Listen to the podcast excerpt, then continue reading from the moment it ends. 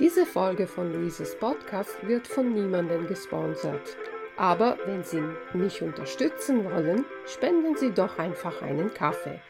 Mehr Informationen unter www.il-tedesco.it.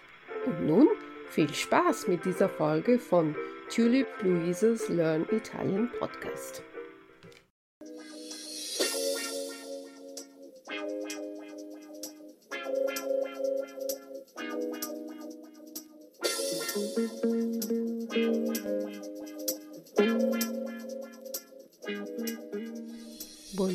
Buongiorno cari amici e amanti dell'italiano dalla vostra insegnante Luisa e benvenuti all'episodio su Bernini, la seconda e ultima parte sullo scultore Bernini, sulla sua vita e sulle sue opere.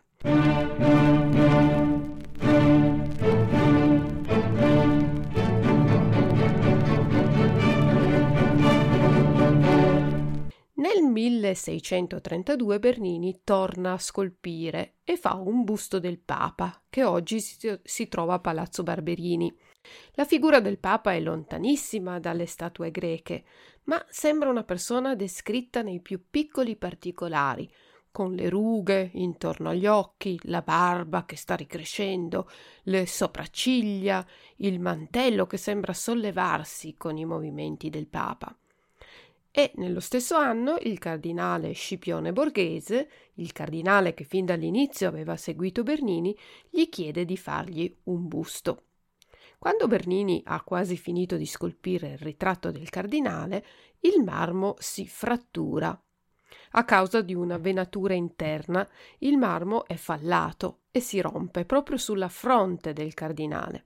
Bernini riesce a salvare l'opera mettendo delle viti e un perno per tenere insieme le due parti della testa, ma con questo errore così evidente non può consegnarlo e allora in quindici notti scolpisce un'altra figura. Anche in questo caso il marmo è fallato, c'è una rottura, però meno evidente sul mantello. Bernini decide allora di non continuare per evitare che la figura si rompa in due di nuovo ed in effetti ci sono alcuni particolari non ancora terminati. Il cardinal Scipione va a vedere l'opera commissionata e Bernini gli presenta subito il primo busto con la falla sulla fronte, come se il cardinale avesse una bruttissima cicatrice in fronte. Scipione non osa dire niente ed è sorpreso. In quel momento allora Bernini mostra al cardinale la seconda versione. Vediamo una persona naturale, un po' sovrappeso, con il doppio mento, il colletto slacciato perché fa caldo, uno dei bottoni sta uscendo dall'asola, ma è soprattutto la carne, la pelle ad essere molto naturale. Vediamo le rughe, la pelle sudata. Bernini scava il marmo intorno agli occhi in modo che la luce, riflettendo, dia colori diversi a seconda del punto in cui si guarda. Il cardinale sta parlando. Bernini blocca un attimo e la statua sembra viva. Nel 1638 Gian Lorenzo scolpisce il busto di una donna, Costanza Bonarelli, moglie di Matteo Bonarelli, uno scultore di Lucca che lavora nei cantieri di Bernini. Costanza ha una relazione d'amore con Gian Lorenzo e tradisce così il marito. Costanza però ha una storia parallela anche con il fratello di Gian Lorenzo, Luigi Bernini, ingegnere. Quando Gian Lorenzo viene a sapere di questo doppio tradimento, le manda un servitore con del vino a casa e quando Costanza apre la porta, il servitore la colpisce, la sfregia con un rasoio. Bernini va poi a cercare il fratello a casa della madre, ma non lo trova e con la spada in mano lo va a cercare per le vie di Roma e poi nella chiesa di Santa Maria Maggiore per ucciderlo. Sfonda la porta della chiesa e fendendo la spada corre verso l'altare. Non riesce a prendere il fratello, ma la mamma, disperata per la lite dei suoi figli, scrive una lettera al cardinal Barberini supplicandolo di fare esiliare Gian Lorenzo per porre fine così alla lite familiare. Il Papa fa esiliare però il fratello, perché di Gian Lorenzo ha bisogno e poi il Papa scrive che Gian Lorenzo è un uomo raro, ingegno sublime, nato per disposizione divina e per gloria di Roma a portare luce a questo secolo. Quale miglior lode poteva avere lo scultore e per di più dal Papa in persona? A questo punto il Papa dice a Gian Lorenzo di mettere la testa a posto. Lo fa sposare con la donna più bella di Roma e gli chiede di dare via il busto di Costanza Bonarelli, che viene regalato ai medici, che lo mettono negli uffizi, vicino al bruto di Michelangelo, come esempi della brutalità maschile, un tirannicida bruto, e come esempio della sensualità femminile Costanza Bonarelli. I busti e le sculture erano all'epoca dedicate ai santi, ai re, ai cardinali, ai generali. Bernini rappresenta questa donna in modo sensuale, in camicia da notte, aperta sul seno che si fa intravedere, i capelli che scappano. Si intravede il desiderio di Bernini per questa donna, che si prende la libertà di rappresentarla proprio come un amante. Quando Bernini ha più o meno 40 anni, fa un autoritratto dove si vede la barba che cresce, i primi capelli bianchi, un Bernini più magro che si volta improvvisamente e ci guarda. Qualcuno è entrato nella stanza e Gian Lorenzo si volta di scatto e apre la bocca per dirci qualcosa. Nel 1638 il Papa Urbano VIII chiede a Bernini di finire i due campanili laterali di San Pietro, i cui lavori erano stati sospesi perché il primo progetto aveva rischiato di arrecare delle crepe sulla facciata. Il primo progetto di Bernini non piace al Papa e i lavori vengono nuovamente sospesi.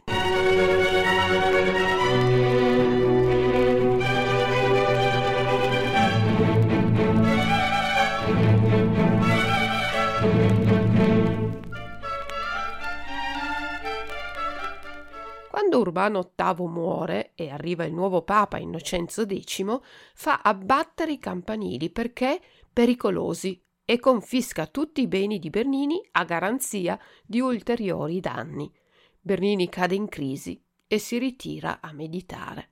Conosce un proverbio che dice il tempo scopre la verità e così fa una scultura per se stesso. È un'allegoria della verità nuda come la Nuda Veritas con la figura del tempo, un vecchio che la sta svestendo.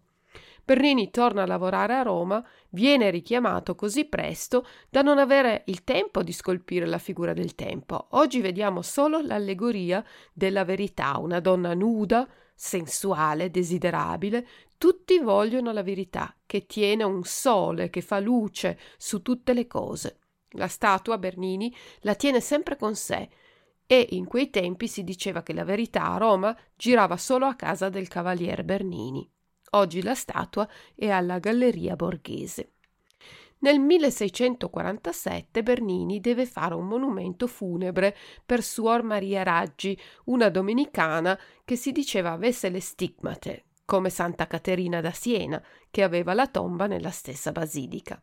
Il monumento ha sì angioletti, iscrizioni, croci tradizionali, ma tutto montato in modo rivoluzionario. Ci troviamo davanti ad un grande drappo, un tessuto nero bordato d'oro, appoggiato a una colonna della basilica. Il drappo sembra muoversi al vento e i due angeletti faticano tantissimo a portare il ritratto di Suor Maria Raggi in alto e sopra la croce che si è piegata in avanti perché il drappo mosso dal vento si è appoggiato sulla croce stessa. Bernini rappresenta un'azione in movimento con il marmo. A questo punto Bernini lavora nuovamente per il Papa e il Papa vuole al centro di Piazza Navona una fontana. Il nuovo Papa non vuole affidare il lavoro a Bernini, che era stato l'artista del Papa precedente, che aveva fatto scoppiare uno scandalo portando all'estero un mucchio di beni. Il nipote del Papa però porta di nascosto un modello della fontana pensato da Bernini per Piazza Navona e lo lascia nel palazzo. Il Papa, passando, lo vede e rimane sorpreso e dice: Se non ci si vuole servire di Bernini, bisogna non vederne i progetti e le idee. Intorno al 1647 Bernini realizzerà la Fontana dei Quattro Fiumi, forse la più bella fontana di Roma, inaugurata nel 1651. Una vasca bassissima, a pochi centimetri da terra, molto grande e al centro una montagna di roccia in un unico blocco e ai lati i quattro continenti che si conoscevano allora, rappresentati da quattro colossi di marmo e sopra un obelisco domiziano. Sopra l'obelisco una colomba con un ramo d'ulivo, simbolo di pace, dello Spirito Santo e anche una parte dello stemma araldico del Papa Panfili. I colossi rappresentano da una parte l'Asia con il fiume Gange, l'Africa con il Nilo e tra i due continenti la stessa vegetazione, una palma che si muove al vento, in basso un leone. L'acqua sgorga non come dalle fontane tradizionali, ma come una sorgente. Nella montagna un grande buco. L'obelisco sorge su un vuoto e Bernini qui si vuole vendicare dell'episodio dei campanili di San Pietro e dimostrare che conosce benissimo le regole della statica. All'inaugurazione la gente comincia a dire che la fontana sta per crollare. Bernini accorre e dopo aver visto che invece tutto era a posto, per prendere in giro i romani e il papa, si fa aiutare dai suoi uomini che tirano quattro piccole cordicelle che fissano con quattro chiodi alle pareti di quattro case della piazza. E poi Bernini se ne va contento, fregandosi le mani, come a dire per farvi contenti metto in sicurezza la fontana con un filo di lana. Sulla statua che rappresenta il Nilo ci sono molte leggende. Il colosso ha la testa coperta da un telo. La leggenda dice che Bernini gli copre la testa per non fargli vedere la chiesa davanti che aveva progettato Borromini. In realtà in quel tempo la chiesa non c'era ancora. La statua è velata perché non si era ancora scoperto il lago Vittoria e non si conoscevano le sorgenti del Nilo. In basso vediamo un drago e poi un armadillo. Siamo in un mondo selvaggio, un mondo nuovo. Bernini allude al continente nuovo, l'America, con il Rio della Plata. E infatti vediamo ai piedi del colosso delle monete d'argento, plata appunto. L'acqua cade come una tenda facendo molto rumore. È quello che vuole lo scultore, coinvolgere tutti i sensi di chi guarda. La statua ha tratti non europei e si ripara dal sole che sta per cadere. Siamo all'estremo occidente.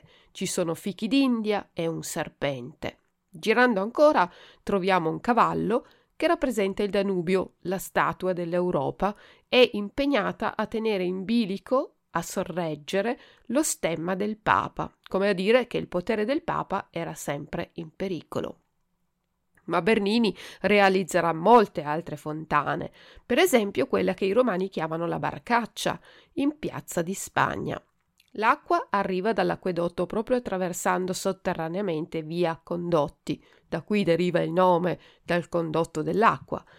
Ma la pressione è bassa e così Bernini realizza un bacino d'acqua molto basso, come un mare, e ci mette dentro una barca, mezza affondata con lo stemma del Papa. L'acqua è potabile e si può bere. Sulla barca due grandi soli che sputano acqua per rappresentare il Papa.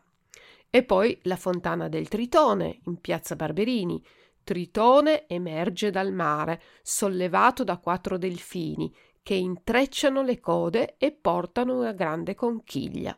Sotto di nuovo lo stemma papale e dalla conchiglia sale Tritone che suona un'altra conchiglia per annunciare la fine della tempesta. Ancora in piazza Navona, Bernini realizza la fontana del Moro, chiesta anche dal Papa. Al centro una figura tra uomo e figura mitologica, emersa dalle acque, che ha appena preso un pesce che si divincola e sputa acqua, una scena di caccia al centro della città. Montecitorio oggi è la sede della Camera dei Deputati. Anche questo palazzo è stato realizzato da Bernini. Il nipote del Papa chiede allo scultore di progettare un enorme palazzo. Bernini pensa ad un palazzo con cinque segmenti curvati in avanti. Quando il Papa capisce che il palazzo sarà più grande del suo, ferma i lavori e il palazzo sarà poi finito in un secondo momento dopo la morte di Bernini. Se guardate la facciata vedete come Bernini faccia irrompere la natura nella città. Questo palazzo è su un monte e Bernini immagina che la montagna esca in alcuni punti dell'edificio. Guardate dove ci sono le finestre, ai davanzali e sui frontespizi. Il materiale viene lavorato in modo che sembri roccia e sulla roccia si vedono piante, erbacce, rami. Giovan Battista Panfili, ovvero Papa Innocenzo X, era un uomo molto brutto e molto cattivo e di lui Bernini fa due busti intorno al 1650 che ora sono entrambi nella Galleria Doria Panfili. Anche durante l'esecuzione del primo busto, come gli era successo per Scipione, il marmo si spacca e Bernini ne deve fare un secondo. Il secondo riesce bene. Vediamo il Papa mentre si sta muovendo. La stoffa del mantello è piegata, come se il Papa l'avesse alzata con il movimento del braccio, e mentre il mantello si muove, uno dei bottoni sta uscendo dall'asola. Il cardinale Federico Cornaro fa costruire una grande cappella nella chiesa di Santa Maria della Vittoria per onorare Santa Teresa d'Avila e per avere una specie di pantheon romano per la sua famiglia veneziana. La cappella viene inaugurata nel 1651, ricca di marmi costosi e di diversi colori. Bernini lavora a questa cappella. Nel pavimento della cappella, che serve da tomba per i membri della famiglia Cornaro, ci sono, fatti con il marmo, degli scheletri per simboleggiare i corpi dei Cornaro che risorgono a vita eterna. Risalendo troviamo due piccoli palchi dentro i quali ci sono i cardinali della famiglia che sembrano essere a teatro. Sull'altare un angelo appare a Santa Teresa mentre è in estasi, sollevata da terra. Vediamo il piede nudo. Teresa era una carmelitana scalza. L'angelo le alza il vestito e le trafigge il cuore con una freccia infiammata dell'amor di Dio. La freccia oggi è moderna, la freccia originale di Bernini aveva le fiamme sulla punta. Santa Teresa muore durante l'estasi. Per rendere l'idea che Santa Teresa sta volando, Bernini scava il marmo intorno e dietro di lei e mette specchi ai lati e crea una fonte di luce dietro, ideando una raggiera eseguita da un argentiere rappresenta la luce del paradiso. La statua fa scalpore perché è molto sensuale. Non è una santa seduta o in piedi, ma sdraiata. Infatti si dirà a Roma che è una santa prostrata e prostituita. In alto i cieli si aprono e arriva la colomba dello Spirito Santo. Gli affreschi sono stati disegnati da Bernini ed eseguiti da un suo allievo. Sull'arco alcuni angeli stanno preparando la camera nuziale il letto per Teresa e Cristo e in un festone c'è la scritta Nisi celum creassem opte sola crearem. Cristo dice a Teresa se non avessi creato il paradiso ora lo creerei soltanto per te. Una bellissima dichiarazione d'amore.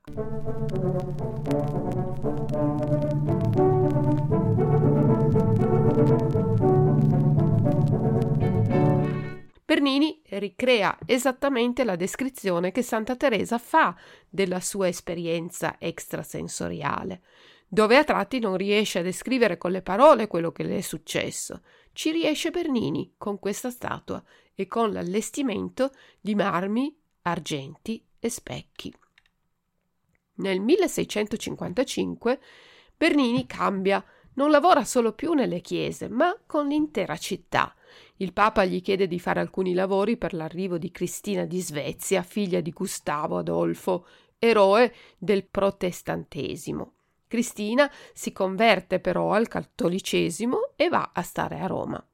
Bernini, tra le altre cose, per accogliere Cristina, deve rivedere la Porta del Popolo, che era stata disegnata da Michelangelo e che Gian Lorenzo rimodella, senza distruggere nulla, ma aggiungendo qualcosa. Nella parte interna della porta mette lo stemma araldico del Papa con i monti e la stella e sotto un festone con le foglie di quercia dello stemma dei Chigi, la famiglia del Papa, e i grani e le rose per onorare la regina di Svezia. Il grano e le rose sono il nome della dinastia svedese, Vasa, che in svedese vuol dire grano, e invece le rose per la regina vergine, che non si era mai voluta sposare. Dall'altra parte della facciata c'è anche una stella, che è quella che guida la regina a Roma. Oltre alla porta ha l'idea delle due chiese gemelle, perfettamente uguali, nella piazza, e collega la piazza con tre strade, facendo della piazza un teatro. Bernini continua la sua opera nella chiesa di Santa Maria del Popolo. Qui il cardinale Fabio Chigi, quello che sarà poi il nuovo Papa Alessandro VII, ha una cappella di famiglia progettata da Raffaello e con i mosaici di Raffaello. Qui c'erano già delle statue, quella di Giona e quella di Elia, ma la cappella era stata abbandonata e Fabio Chigi chiede a Bernini di metterla a posto. Gian Lorenzo fa il pavimento di marmi colorati e uno scheletro alato in prospettiva che porta in mano lo stemma dei Chigi e poi una frase Mors at celos, la morte porta ai cieli. Quattro lettere di questa frase sono maiuscole M, D, C, L, che in numeri romani significa 1650, l'anno del giubileo. Bernini deve riempire due nicchie e sceglie le statue di Daniele e Abacuc che a differenza di quelle che c'erano già a Giona ed Elia, non hanno niente in comune. I profeti scelti da Bernini fanno però parte di una stessa storia. Daniele viene gettato nella fossa dei leoni perché in Babilonia si rifiuta di adorare il re, ma prega verso Gerusalemme. La statua del Bernini sta pregando Dio e Dio lo aiuta. Vediamo in un angolo la testa di un leone e ci immaginiamo che il leone stia dentro la parete. Questo leone è mansueto, lecca un piede a Daniele. Dall'altra parte un angelo prende per i capelli il profeta Abacuc, che aveva appena fatto una zuppa di pane e l'aveva messa in una cesta di vimini per portarla agli operai. L'angelo lo prende, lo porta in vola a Babilonia, lo cala nella tomba per dare da mangiare a Daniele è come se ci trovassimo in un teatro ad assistere a questa storia. Gian Lorenzo rinnova anche la chiesa. Su una parete della chiesa una scritta in cui si dice che il Papa, per devozione alla Madonna del Popolo, ha rinnovato la chiesa e l'ha fatta diventare un teatro sacro. Due angeli portano la finestra, la luce e sulle arcate della navata un corteo di vergini. Sull'arco centrale della navata due grandi angeli sorreggono lo stemma del Papa. Davanti all'altare Gian Lorenzo disegna il pavimento con i monti, le querce, simboli dei chigi, e poi due grandi angeli stanno mettendo la pala d'altare al suo posto e l'organo è contornato da foglie e rami di quercia, di nuovo il simbolo dei chigi, e anche qui la natura che irrompe nella città in una delle sue chiese. Nel 1665, durante alcuni scavi, viene ritrovato un obelisco egiziano di Iside, che era dove c'era il Tempio della Sapienza. Alessandro VII chiede a Bernini di pensare a una base per l'obelisco. Bernini esegue un elefante, perché si dice solo una mente forte come quella di un elefante può sopportare il peso della sapienza.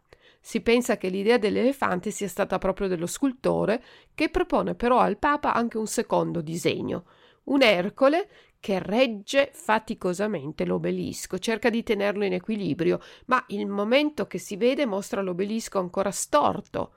Il Papa però sceglie l'elefante. Peccato, direte voi, se avesse scelto l'Ercole avremmo avuto l'unico obelisco storto a Roma.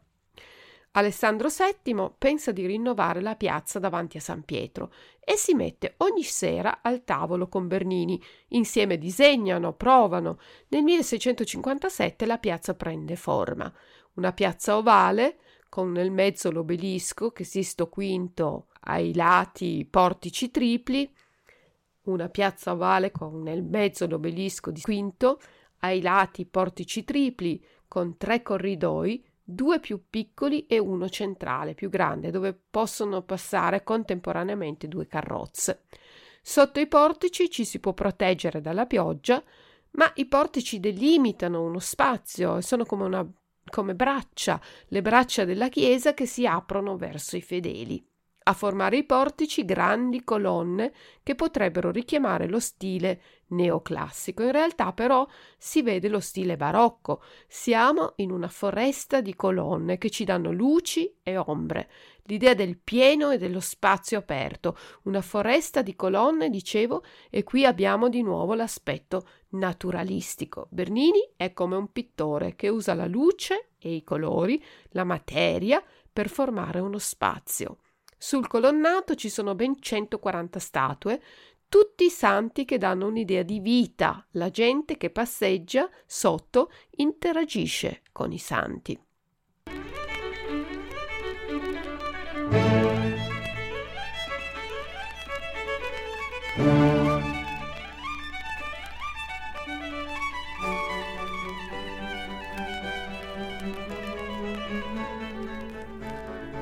Entriamo adesso di nuovo nella Basilica di San Pietro e andiamo a vedere la cattedra di San Pietro. Un tempo, all'estremità della chiesa, sedeva il Papa. Alessandro VII e Bernini pensano a un progetto ambizioso, una meta per i pellegrini che dopo essere arrivati a Roma, aver attraversato San Pietro, la piazza, la chiesa, arrivavano così alla meta. La cattedra sarà alta 29 metri e 68 centimetri, un grande piedistallo di marmi diversi su cui poggiano quattro statue colossali.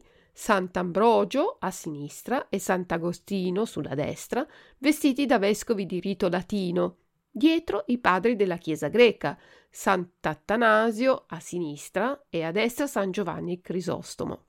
Su di loro arriva la cattedra, la sedia del Papa che arriva dal cielo, circondata da un mare di luce. La luce del paradiso, lo splendore. Una finestra dipinta d'oro e nel centro la colomba dello Spirito Santo che arriva per assistere il Papa e quindi per dire che quando il Papa parla non sbaglia mai perché è assistito dallo Spirito Santo. I raggi di luce che si irradiano sulle pareti sono raggi di legno stuccati. Bernini riesce a rappresentare la luce con una materia e poi tantissimi angeli che si muovono in confusione. Anche il fondatore della basilica Costantino ha una statua a cavallo fatta da Bernini e che si trova fuori dalla chiesa sul lato destro. È un guerriero che ha una visione, vede una croce e sopra la statua una scritta in oxigno vince, vincerai con queste insigne. Costantino vince e fa mettere la croce su tutte le alabarde, le armi e fa emettere l'editto di tolleranza. Di fianco alla statua la scala che porta alla sala regia, con colonne di diverse dimensioni, sempre più piccole, a man mano che si sale. E così Sembra una scala lunghissima. Gian Lorenzo amplifica lo spazio. Il Costantino si trovava in un posto diverso.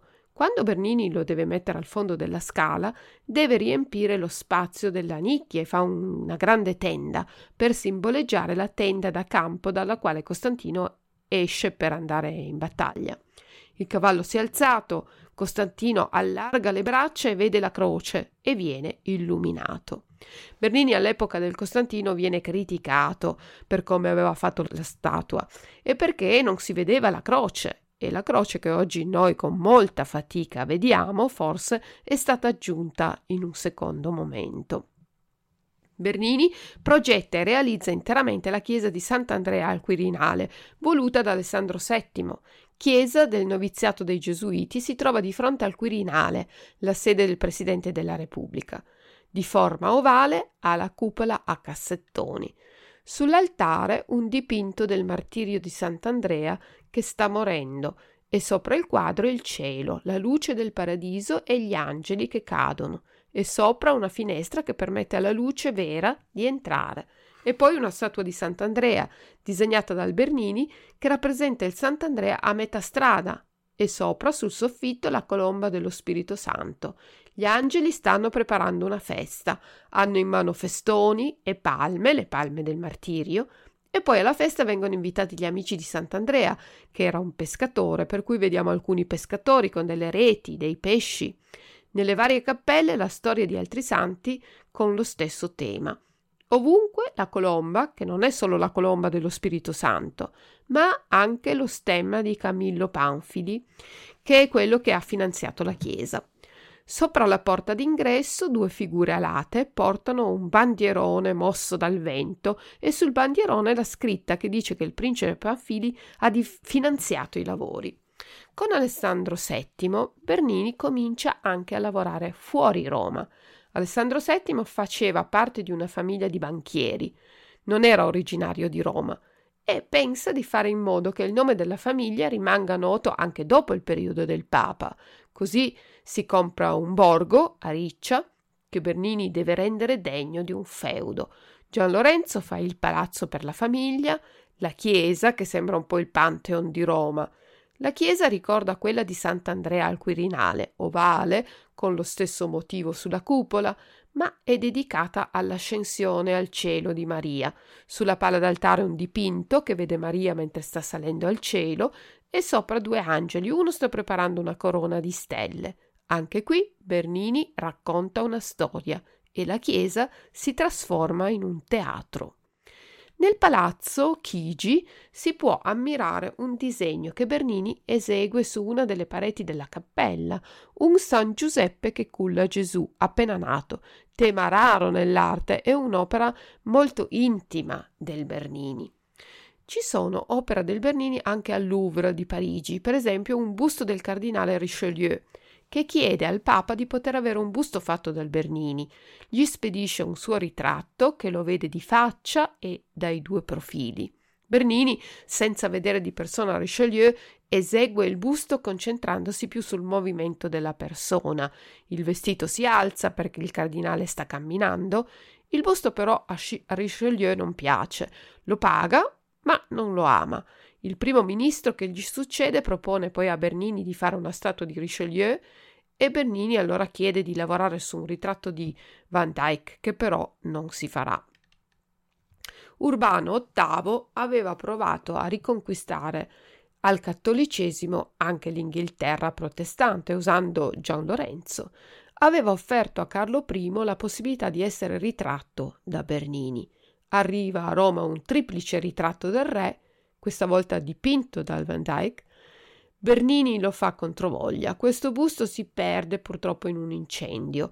Bernini però fa un altro busto di un inglese, Thomas Baker, collezionista oggi al Victoria and Albert Museum di Londra.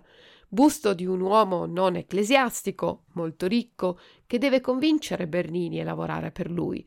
Bernini si fa convincere un po' perché il dandy inglese lo paga molto bene, ma anche perché, dice lo stesso Gian Lorenzo, così anche in Inghilterra si renderanno conto della differenza di un busto fatto in base ad un ritratto, come era stato quello di Richelieu, e un busto fatto con un modello vero, in carne e ossa.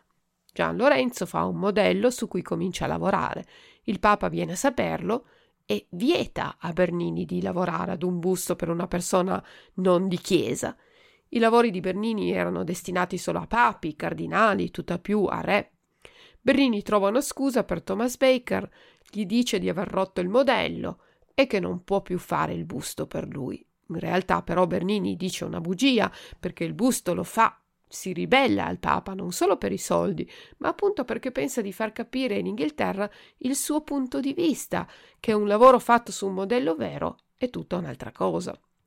Bernini giura di non fare mai più busti per gente che non può vedere di persona, ma nel 1650 il duca di Modena, Francesco I, lo convince mandandogli molti suoi ritratti e le sue misure esatte di, dell'altezza e della larghezza delle spalle.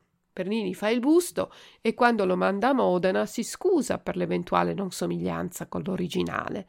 Si tratta di un ritratto di Stato che vede il duca in battaglia, vestito in armatura, il mantello mosso dal vento. Quando il duca apre la cassa e vede il busto, si riconosce, gli piace talmente tanto da pagare a Bernini la somma di 3.000 scudi, la stessa somma che il Papa Innocenzo X gli aveva pagato per la realizzazione della fontana dei quattro fiumi di Piazza Navona. Nel 1655 il cardinale Fabio Chigi di Siena diventa papa e suo fratello Mario si fa costruire un palazzo. All'interno di questo palazzo c'è il busto del papa Alessandro VII fatto dal Bernini. Alessandro, nei primi due anni del suo pontificato, non vuole busti, è un papa contemplativo, si fa addirittura fare una bara dal Bernini che si mette sotto il letto e un teschio in marmo per ricordare che sem- la morte è sempre vicina. Nel 1657 però comincia a farsi ritrarre e il busto è di Gian Lorenzo. In questa figura vediamo che i movimenti del Papa sono più concitati, quello che nei busti precedenti era sol- erano solo movimenti accennati, qui sono molto evidenti. Bernini si sente sempre più libero di dare spazio alle sue idee irruente. Vicino alla cattedrale di Siena si può ammirare la cappella della famiglia Chigi, la famiglia del Papa. Alessandro prende ai senesi il quadro della Madonna delle Grazie, dipinta nel XIII secolo, e fa fare una cappella ad un architetto senese. Il progetto, ispirato e poi rivisto e corretto da Bernini, porta un pezzo di Roma a Siena. Il Papa regala otto colonne antiche di verde africano nel, della chiesa di San Giovanni in Laterano. Anche in questa cappella abbiamo un palcoscenico dove si svolge un'azione. Grandi angeli stanno portando in cielo la Madonna, lo sfondo per richiamare il motivo del cielo è fatto di costosissimi lapislazzuli. Accanto alle colonne ci sono quattro grandi statue, i patroni di Siena, San Bernardino e Caterina, disegnate da Bernini e affidate a due dei suoi collaboratori, e due statue autografe di Gian Lorenzo, San Girolamo e Maria Maddalena. Il San Girolamo probabilmente Gian Lorenzo lo aveva fatto tempo prima per San Giovanni in Laterano a Roma e infatti quasi non sta nella nicchia. Sembra che stia per uscire e ai suoi piedi il leone che accompagna sempre Girolamo. San Girolamo e la Maddalena sono due penitenti Maddalena è rappresentata con il seno nudo, avvolta solo da un drappo che si muove al vento, per ricordarci la sua antica professione, ma prega pentita in estasi e poggia il piede su un vaso, quello dell'unguento che userà per profumare i piedi di Gesù.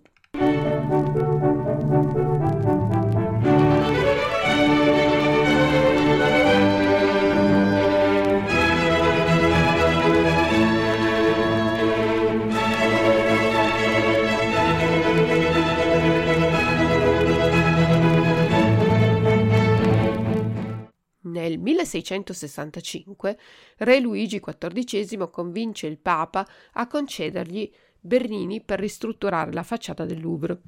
Bernini fa tre progetti e ormai sessantenne parte per Parigi. Il primo disegno Bernini lo fa ispirandosi a Palazzo Barberini, un edificio ad U con al centro un edificio semicircolare che sporge in avanti, che assomiglia ad una corona per alludere al re. Al re però questo stile molto audace, moderno, non piace.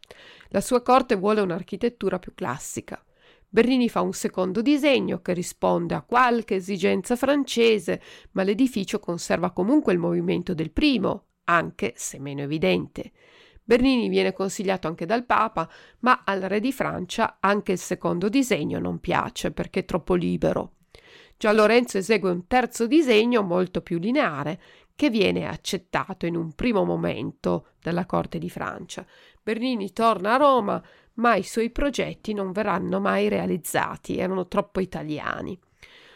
Uno degli architetti che realizzerà la facciata del Louvre sarà Claude Perrault, fratello di Charles Perrault, eh, famoso per le favole di Cenerentola, Capuccetto Rosso, e che descriverà questo episodio in un suo racconto in cui dice che la Francia non ha più bisogno di Roma, L'architetto dilettante Perrault però mantiene un'idea dei Bernini con le grandi colonne che ricordano il colonnato di San Pietro. Questa sarà una grande sconfitta per Gian Lorenzo.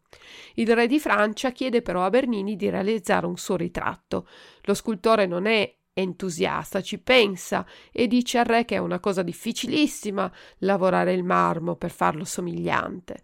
Lui sapeva che si stava giocando la sua reputazione ed ormai era anche vecchio. Nel suo diario scrive che lavorare il marmo è una fatica grandissima, anche se usa altre parole, dice nel mio lavoro caco sangue. Ma poi accetta, realizza dei modelli e chiede di poter seguire il re per vederlo mentre parla con i suoi consiglieri, mentre gioca alla pallacorda. Ecco, vuole vederlo vivo.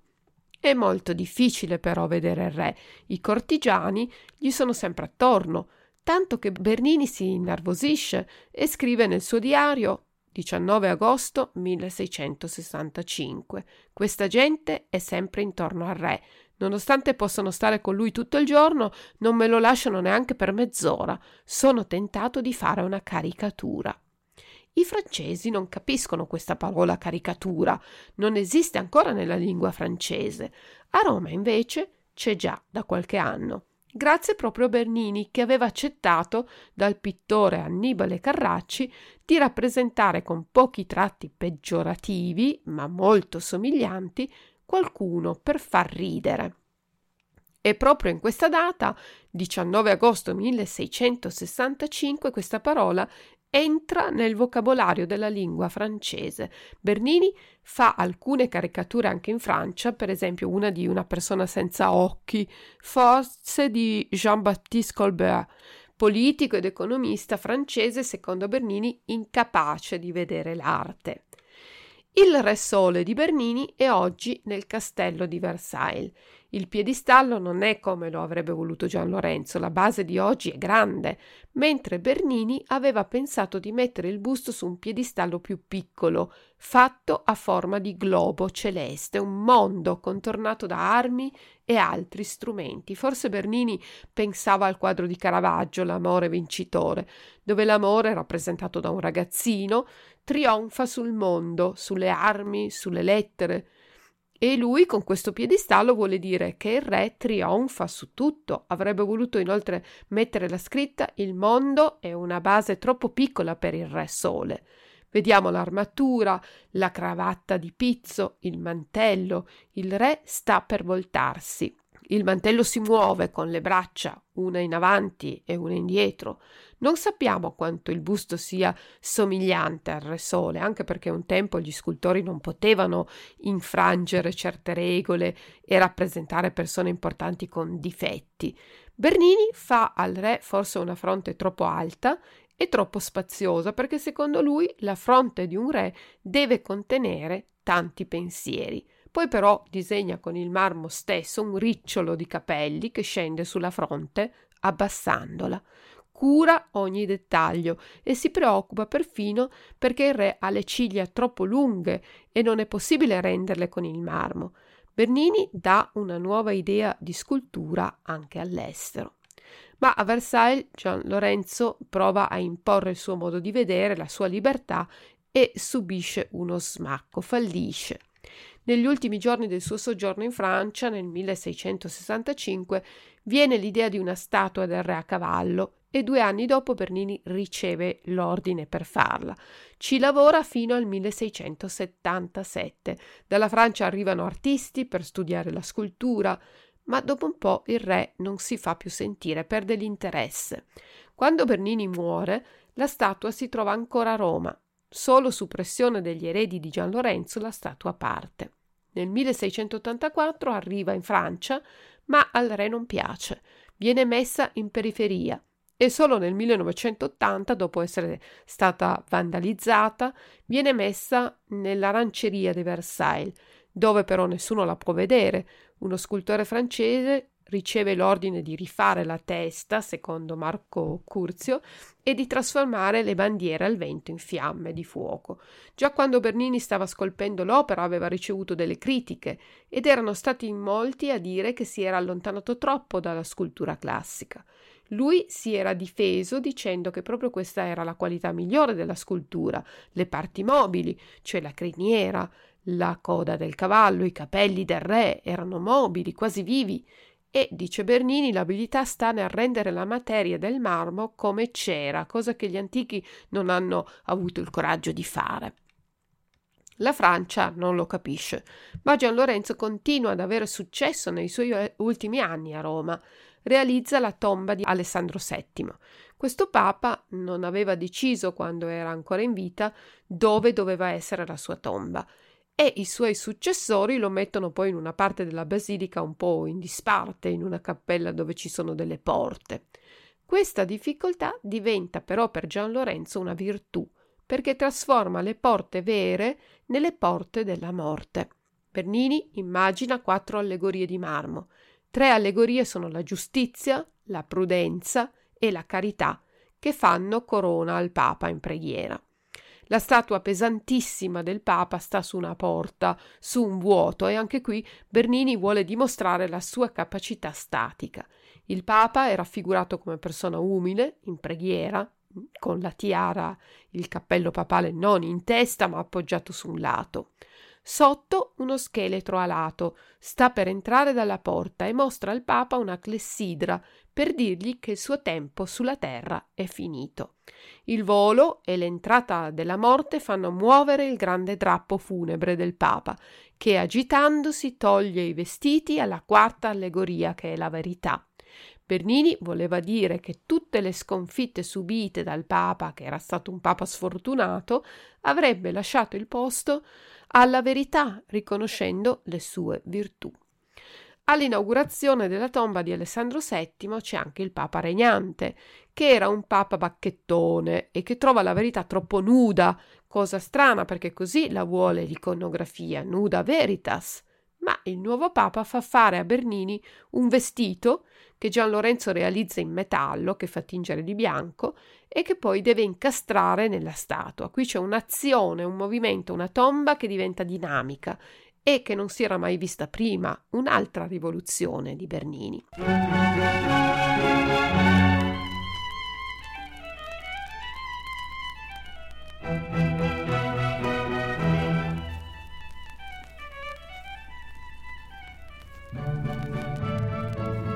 1667 viene eletto Clemente IX, che regnerà solo due anni, ma si dedica anche lui a rimodernare alcune parti della città. Chiede a Bernini di rivedere il ponte che collega il mausoleo di Adriano, diventato Castel, Castel Sant'Angelo, quando Gregorio Magno aveva visto un angelo che annunciava la fine della peste. Bernini immagina che il pellegrino, che percorre la strada per San Pietro, passi sul ponte e venga accolto da angeli che gli mostrano i simboli della passione. Siamo a teatro ed assistiamo o facciamo parte di una scena. Le pareti del ponte le fa con delle reti di ferro in modo che si veda il fiume, perché Gian Lorenzo ama l'acqua e questa scena è anche paesaggistica, la natura che fa parte dell'architettura. Due statue, pensate per il Ponto Sant'Angelo, si trovano oggi nella chiesa di Sant'Andrea delle Fratte. L'angelo con la corona di spine e l'angelo con il titolo della croce. Anche se Bernini era già vecchio all'epoca, decide di scolpirle lui personalmente. E vengono così belle che il Papa decide che non possono stare fuori su un ponte e le regala a suo nipote, il cardinale Giacomo. Clemente IX però muore e le statue non vengono mandate a Pistoia, ma rimangono a casa di Bernini e nel 1729 un nipote di Bernini le regala alla sua chiesa, dove ancora oggi si trovano. L'angelo che porta la corona sta attento con le dita a non pungersi ed ha un'espressione di dolore, è arrabbiato con gli uomini per quello che hanno fatto a Gesù. L'altro angelo ha gli occhi chiusi, quasi a dire che non crede a quello che è successo. I vestiti dei due angeli sono agitati dal vento dello spirito, delle emozioni interiori. La pelle delle braccia e delle gambe, molto liscia, sono in contrasto con la materia delle nuvole, opaca, impalpabile, e poi le ali come ali di uccello che si muovono. L'ultima commissione pubblica è per la chiesa di San Francesco a Ripa.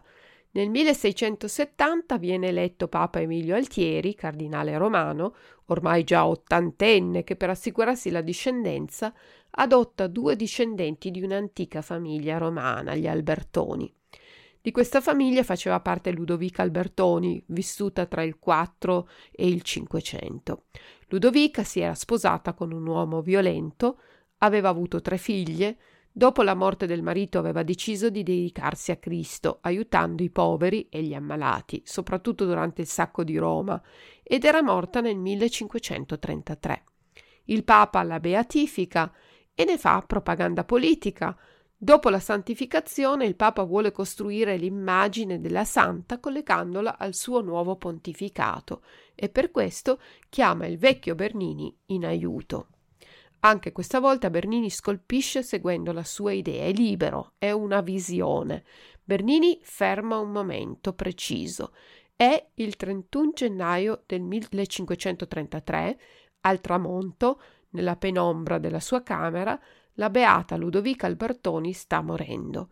Sono gli ultimi attimi di agonia. Ludovica pronuncia Signore, nelle tue mani affido il mio spirito e subito dopo muore nel suo letto. Si spalancano le porte del paradiso e appaiono degli angioletti. Gianlorenzo non tocca la cappella originale, ma fa aprire due finestre sopra perché la luce si posi sulla scultura. Siamo come su un palcoscenico. La santa non è sotto, ma sopra l'altare. Quando il prete celebra la messa, si trova davanti la santa e sopra un grande dipinto che raffigura Sant'Anna. Anche qui, come per Santa Teresa, Ludovica è una donna sensuale, erotica. Come fa Gian Lorenzo a scolpire i corpi con questa sensualità? Perché aveva una grande conoscenza della scultura antica. Per esempio, una scultura che oggi si trova al Louvre in una sala piena di sculture antiche. Questa statua era stata comprata da Scipione Borghese. Se vista da dietro, vediamo una meravigliosa ninfa addormentata, che sarà di ispirazione al pittore Velázquez per la sua Venere allo specchio. Se si gira intorno alla scultura, si scopre che la ninfa sì ha un bel seno, ma anche dei genitali maschili. È un ermafrodito. Il cardinale Scipione è attratto da questo tipo di sensualità. Ricordiamo la Proserpina rapita da Plutone, oppure Daphne che urla come Apollo mentre Apollo la raggiunge, e così anche l'ermafrodito trova posto nella villa del cardinale, che chiede a Gian Lorenzo di restaurare l'opera e di fare quello che non c'era più, il letto. Gian Lorenzo fa con il marmo un materasso che sembra un vero materasso di piume. Scipione aveva fatto fare un supporto di legno per reggere la scultura e un coperchio di legno per coprire la statua a seconda di chi andava a trovarlo e davanti all'armafrodito c'era un materasso vero dove gli ospiti potevano sedersi ad ammirare. In questa scultura l'antico della statua si fonde con il barocco, ma anche Bernini si era ispirato all'antico per la Santa Teresa e per Ludovica poi. E come del resto aveva fatto anche Caravaggio per la sua Maddalena pentita, ispirandosi sia alle statue antiche ma prendendo poi una prostituta vera da modella. Così anche Bernini, che riempie di sensualità ed erotismo Santa Teresa e Ludovica come donne vere. Ma a monte c'è la statua antica Arianna, l'ermafrodito. Negli ultimi anni di vita di Bernini la bottega dello scultore ha un grande successo e anche alcuni ricchi borghesi chiedono di farsi decorare delle cappelle gentilizie come il medico Gabriele Fonseca, un tempo medico del Papa Innocenzo X. La cappella di San Lorenzo in Lucina ha alle pareti alcuni dipinti che alludono alle arti mediche del Fonseca, che aveva sperimentato il chinino contro la malaria. Gian Lorenzo scolpisce il busto di Gabriele Fonseca, ha una toga da accademico dell'Università della Sapienza di Roma, dove il medico era anche stato professore. Stringe nelle mani un rosario e prega. Le mani sono tese, si percepisce la tensione delle dita che scompaiono nel petto. Anche in questo caso Bernini blocca un attimo. Fonseca sembra un credente che sta pregando come noi, che lo guardiamo, ma mentre noi ce ne andremo, lui rimarrà lì per sempre. Negli stessi anni Bernini scolpisce anche il busto del penultimo pontefice della sua vita, Clemente X. È un'opera incompiuta, forse Bernini muore prima di, di finirla. Le narici del Papa non sono scavate E poi ci sono i cosiddetti ponti, cioè parti di materiale che servivano a tenere fermi i pezzi della scultura come le dita o il libro che il Papa tiene in mano. È una mezza figura. Clemente sta alzando la mano destra per la benedizione e tiene con la sinistra dei fogli, probabilmente delle suppliche di qualche fedele. La scultura ci fa vedere il Bernini degli ultimi anni che si prende tutta la sua libertà nel suo lavoro. Non c'è naturalismo in questo caso, il movimento della mano e del braccio fanno muovere il mantello del Papa, ma in maniera concitata, la stoffa si muove in mille pieghe, come un oceano in tempesta. La mezza figura si trova oggi a Palazzo Barberini. L'ultima opera eseguita da Gian Lorenzo è stata il Salvator Mundi, un Gesù Cristo, oggi al Chrysler Museum in Virginia. Bernini aveva già disegnato e progettato un Salvator Mundi quando era molto giovane, che era stato poi eseguito da suo padre. Il busto di Bernini, scolpito appunto nei suoi ultimi anni di vita, è molto grande. Gesù, forse nell'atto di benedire, oppure un Cristo nell'orto degli ulivi mentre allontana il calice della passione, oppure appena risorto mentre dice non mi toccate, non si sa in quale momento è rappresentato Gesù. L'opera sembra incompiuta, ci sono dei punti in cui sembra che lo scultore ormai vecchio e senza forze non abbia potuto realizzare l'idea che aveva avuto. Bernini esegue la statua per la regina di Svezia, che apprezza molto, ma che rifiuta perché dice non può contraccambiare con qualcosa dello stesso valore. Pochi anni fa è stato scoperto un altro busto dello stesso Cristo nella, nella chiesa di San Sebastiano fuori le mura, che sembrerebbe essere l'autografo di Bernini. Alcuni storici dell'arte, però, come il professor Montanari, che è la mia fonte per questo podcast, ritengono che il busto che abbiamo a Roma sia stato fatto da un altro artista, perché sì, bello, ma forse troppo perfetto, troppo convenzionale, barocco, senza l'invenzione, l'idea, la genialità che aveva sempre Bernini nelle sue sculture. Nel busto di Roma, per esempio, la barba è perfetta, quasi come una conchiglia, i lineamenti sono dolci, nel busto americano invece la barba è ispida, riccioluta come quella di un uomo vero. Un anno dopo aver finito il busto, Gian Lorenzo muore e nel testamento lascerà il Salvator Mundi proprio alla regina di Svezia. Alla, sua, alla, fine della sua vita, Gian Lorenzo torna a Villa Borghese a rivedere le sue opere ed è scontento, depresso, fa un commento e dice quanto poco profitto ho fatto dell'arte della scultura in tutto questo tempo, quando guardo le opere e il marmo da me lavorato negli ultimi negli anni eh, della giovinezza. Bernini non è soddisfatto, avrebbe voluto fare di più, meglio. Noi invece gli siamo grati per essere stati, stato sempre così libero e rivoluzionario nella scultura, un genio che ci ha regalato opere meravigliose.